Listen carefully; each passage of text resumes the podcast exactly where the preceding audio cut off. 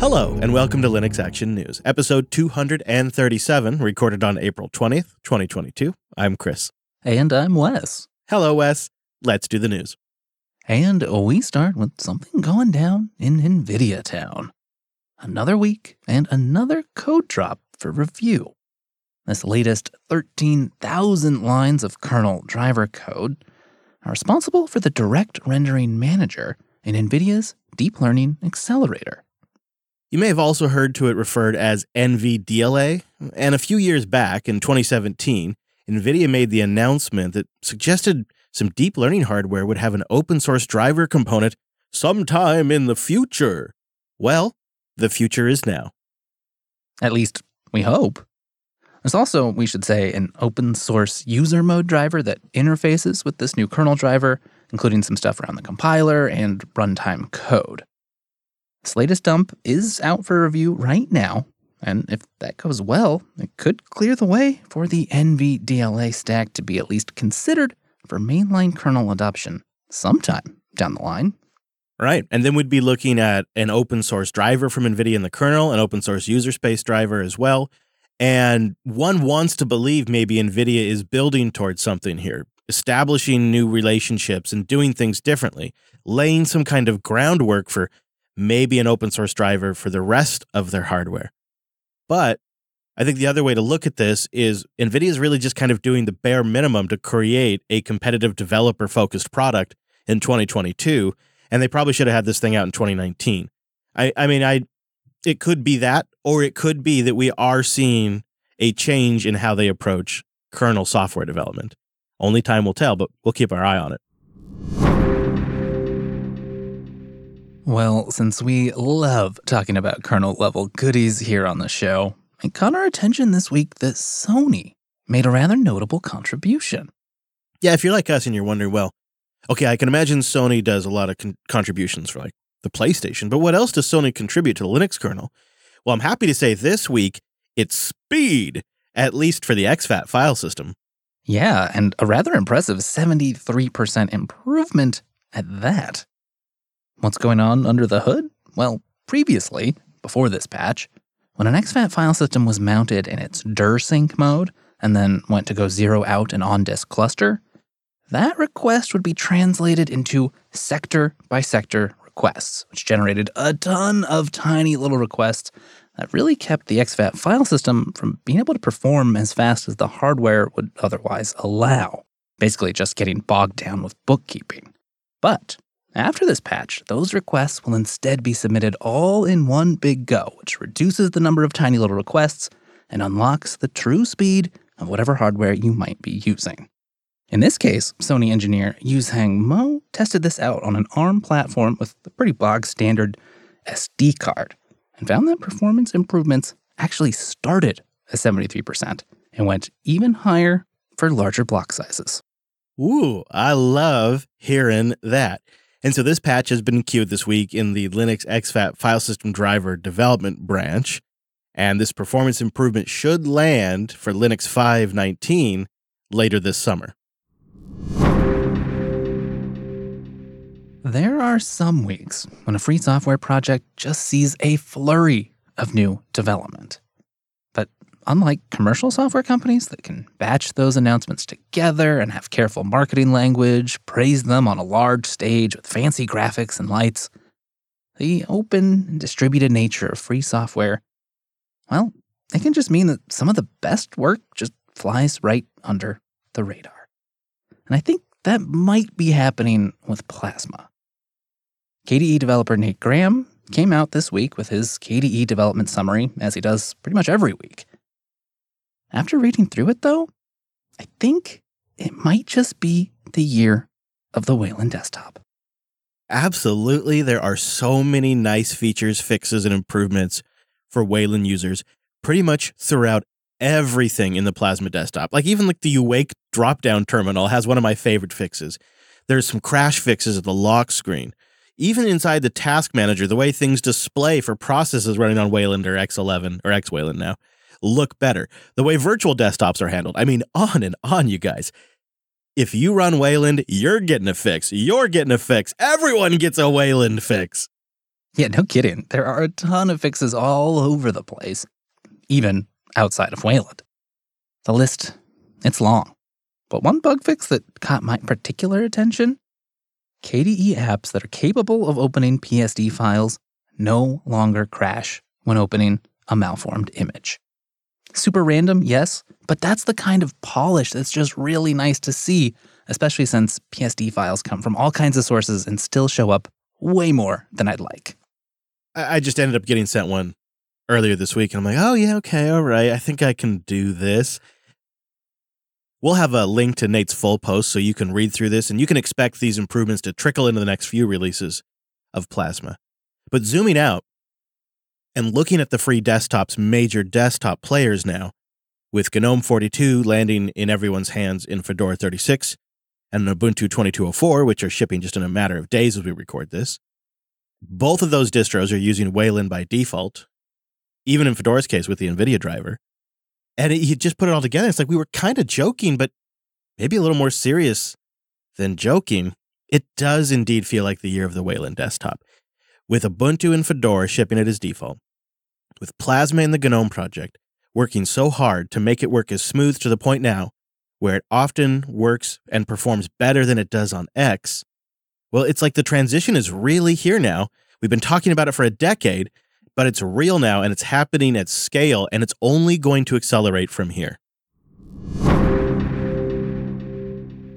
A very observant Phoronix reader noted a newly started experiment to give Google Chrome a Qt backend. Yeah, I know. It's very early days, and to be honest, there's a whole bunch of things here that indicate that maybe it's just a proof of concept.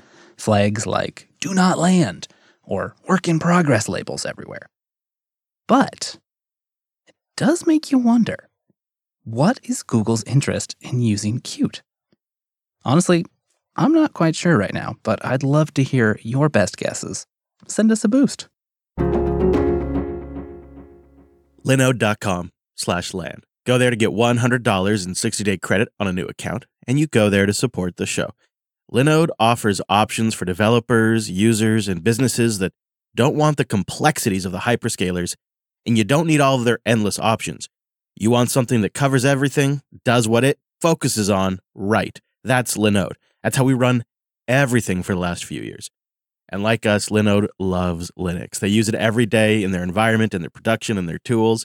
It's why they built Linode almost 19 years ago. And now they are the developer's cloud. You want to build a project? Go to Linode. You want to learn something? Go to Linode. And customer support over there is the best. And on top of that, they have the best performance benchmarked by independent providers, and they have 11 data centers for you to choose from. They have great features like object storage, cloud firewall, fantastic backups, and much, much more.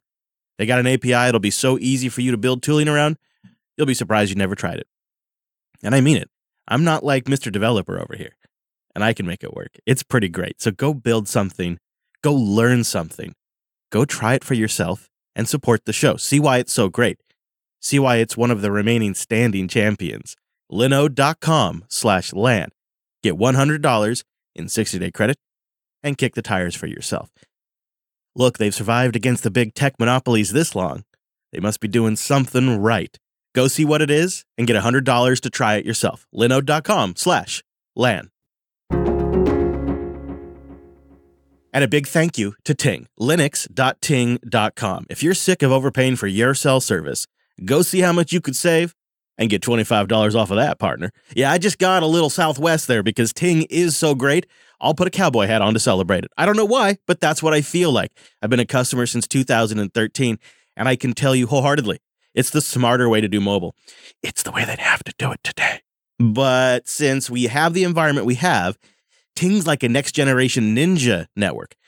They're a mobile virtual network operator that rides on top of the big duopolies nationwide network. Shore to shore coverage with Ting, but you pay their fantastic, great prices and you get their best customer support. Ting was just recently named the number one carrier by Consumer Reports in 2021. They have plans for those of you who are super price savvy, and they have plans for those of you who've got a lot of work to get done. And it's simple to switch to Ting. Pretty much any phone's going to work, and there's no contracts ever. So just head to linux.ting.com, check your current phone, create an account, and pick the plan that's right for you. Ting will send you a SIM card. You're going to pop that thing in. You'll get activated in minutes, and you'll think to yourself, why didn't I start saving money sooner? There's never been a better time to start saving money on those monthly costs. And Ting's a great way to do it because you get access to those same networks. You just get Ting's great prices. Linux.ting.com. Midway through the Fedora 36 development cycle, a proposal was submitted for the next release of Fedora, 37, to deprecate legacy BIOS support, which would make Fedora a UEFI only operating system, at least on x86. And as Michael Larabel over at Phoronix noticed, this really seemed to kick the proverbial hornet's nest, with many Fedora users coming out of the woodwork to express their concern at this idea. Yeah, you can imagine um, if you've been around the Linux community for a while, this kicks off robust conversation, not just on the official mailing list, but all around Fedora in the wider community, including even, you know, in our channels with our community. And project lead Matthew Miller noted that they've gotten 300 plus messages in that thread in just one week. And within that time frame, they had 66 different participants. And he noted that that handily beated discussions around systemd resolved, Btrfs by default, and even the big switch to Nano as the default editor. And it seemed like in the thread that many were adamant for Fedora to keep the legacy BIOS support and seemed like a lot of them were critical of what they felt was Red Hat clearly looking to reduce their support burden and just have the simplicity of focusing on hardware released in the past decade.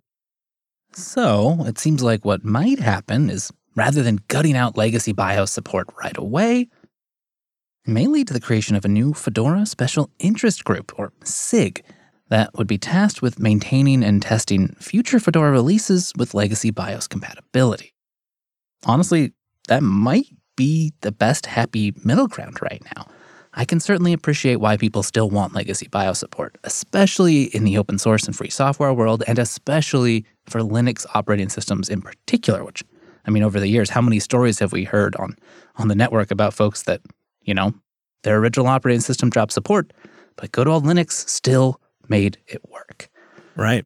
As you say though, Chris, we got to balance this because there are real maintenance considerations and Fedora's got something of a reputation these days as pushing the leading edge, which I'm not sure you can really call legacy BIOS anymore. Okay, that's fair. And you, ha- you also kind of have to wonder like, is uh, Fedora uniquely positioned in this architecture where they have these special interest groups where dedicated members who are interested in something can dedicate their resources, their time, their talent without putting undue burden on the primary project team? That does seem like a pretty good middle ground. It seems like a way to kind of measure interest over the long term as well. But it really, really just touches on a core issue in our community that comes up in various iterations again and again. Another iteration of this is dropping 32 bit support and going with a 64 bit only distro. And it's that same kind of divide that is a divide in how people perceive free software should be made available. And it's a divide in the value that people place on hardware and what is reasonable in maintaining hardware support. And it's like people have very strong feelings and opinions on these things, and it comes together in these sorts of issues. And I think the other thing that stands out to me, Wes, and I'm curious to know your take on this, is I feel like the argument that, well, there's lots of distros to choose from, so just run a different distro that still has BIOS support. That that sort of works, but in my opinion, it kind of falls down because we all know the reality is the further you go from a mainstream distro, the more challenging you're going to have, especially as maybe a user who's not super proficient. And so we're basically saying, well, you're going to just have to go live on niche island. Yeah, I do think there is that aspect. You know, it comes and goes, and what exactly you consider niche, you know, may vary. So it might be that just moving over and sticking on something like Debian could could keep you happy here for quite some time because you know they've they've kind of got a different approach to some of these issues. But you're right. You know, maybe Debian's not the operating system you want to use. Or let's own up a little here. We're we're pushing Fedora pretty hard these days, right? Because they're doing a lot of neat new stuff that we like, we find useful, we want to play with. And if you're suddenly told, well, there's this one thing about your hardware which means, nope, sorry, you you just don't have access to that. And there is the reality that the longer we can get life out of older hardware, the more sustainable that makes this equipment, the better it is for the entire world. And so there's that like very strong argument too. And there is the absolutely unavoidable reality that we have limited developer time and limited developer focus that can go towards these projects. And we have to treat that like a precious commodity as well. And so these seem to me like very hard problems to solve. And Fedora sort of seems like the ideal place to sort this out because they are seen as a leading edge distribution, because they have these special interest groups that can take some of the burden off of the primary project. And they can develop something here, they can work something out that I think eventually other distributions will learn from. And so it's sort of great that it's starting here with Fedora. I mean, it's not necessarily starting here, but it's going mainstream with Fedora. Yeah, it does seem like it might be a particularly effective way to handle this, just in that, you know, boot support is not entirely, but often components of it are, are limited to sort of getting the operating system booted. And once you've got the regular old kernel running, once you're in user space, you got your desktop, maybe the changes can be minimal versus something like, you know, keeping 32-bit support around, which involves a lot more recompilation. You know, in this world, that might just mean that the folks who are interested in keeping the support alive, well, they'd have to deal with some of the bug reports coming in. They'd have to do testing for upcoming releases and verify that legacy BIOS support works. But, you know, Grub supports both. So if you can just keep Grub going and allow those extra options, maybe it's a couple additional packages with a couple different defaults, that seems like it might work, at least for as long as those with BIOS still need it. There is a lot in Fedora 36 under the hood and for the desktop, and it's coming out in just a matter of days. Currently aiming for an April 26, 2022 release. Go check out Linux Unplugged episode 454 for our rundown on all the new stuff in there. And of course, as we record now, Ubuntu 2204 is scheduled to release tomorrow. We also covered that in Linux Unplugged 454, and that is an LTS release. So there's a lot to discuss there as well. But that does bring us to the end of this week's broadcast. So go get every episode of Linux Action News by going to linuxactionnews.com slash subscribe for all the ways to get every episode. And linuxactionnews.com slash contact to let us know how upset about the BIOS removal you really are. And get your message and your feedback to the front of the line. Send us a boost with a new podcast app, newpodcastapps.com.